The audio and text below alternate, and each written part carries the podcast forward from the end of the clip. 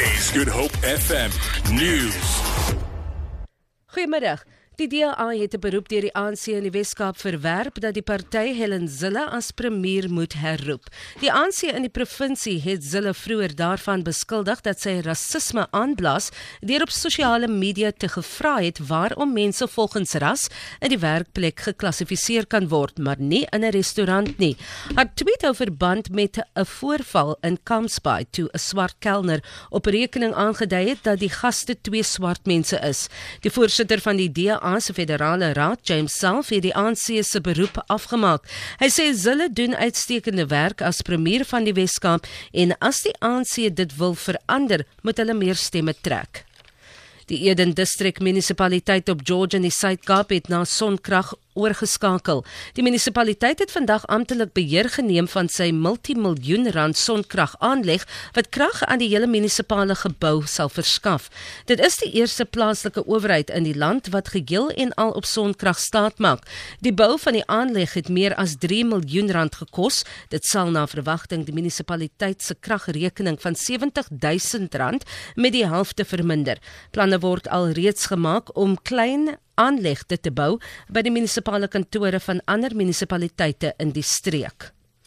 Die Wêreld Natuur Leeffonds, die WWF en visvangorganisasies in die Wes-Kaap gaan die Departement van Landbou en Visserye amptelik versoek om in te gryp by die krisis waarin Weskus rotskrewe hulle bevind.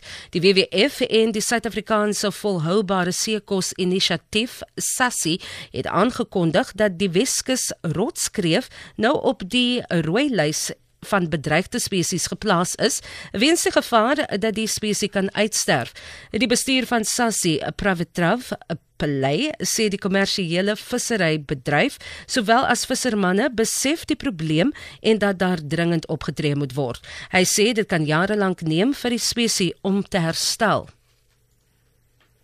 Die Kaap na Rio seiljagvaart skop volgende week af. 'n Stadiger bote vertrek op 26 Desember terwyl die vinniger seiljagte op Nuwejaarsdag volg. Die organiseerder van die wetvaart, Simon Bochard, sê seiljagte van verskeie lande het vir die geleentheid ingeskryf.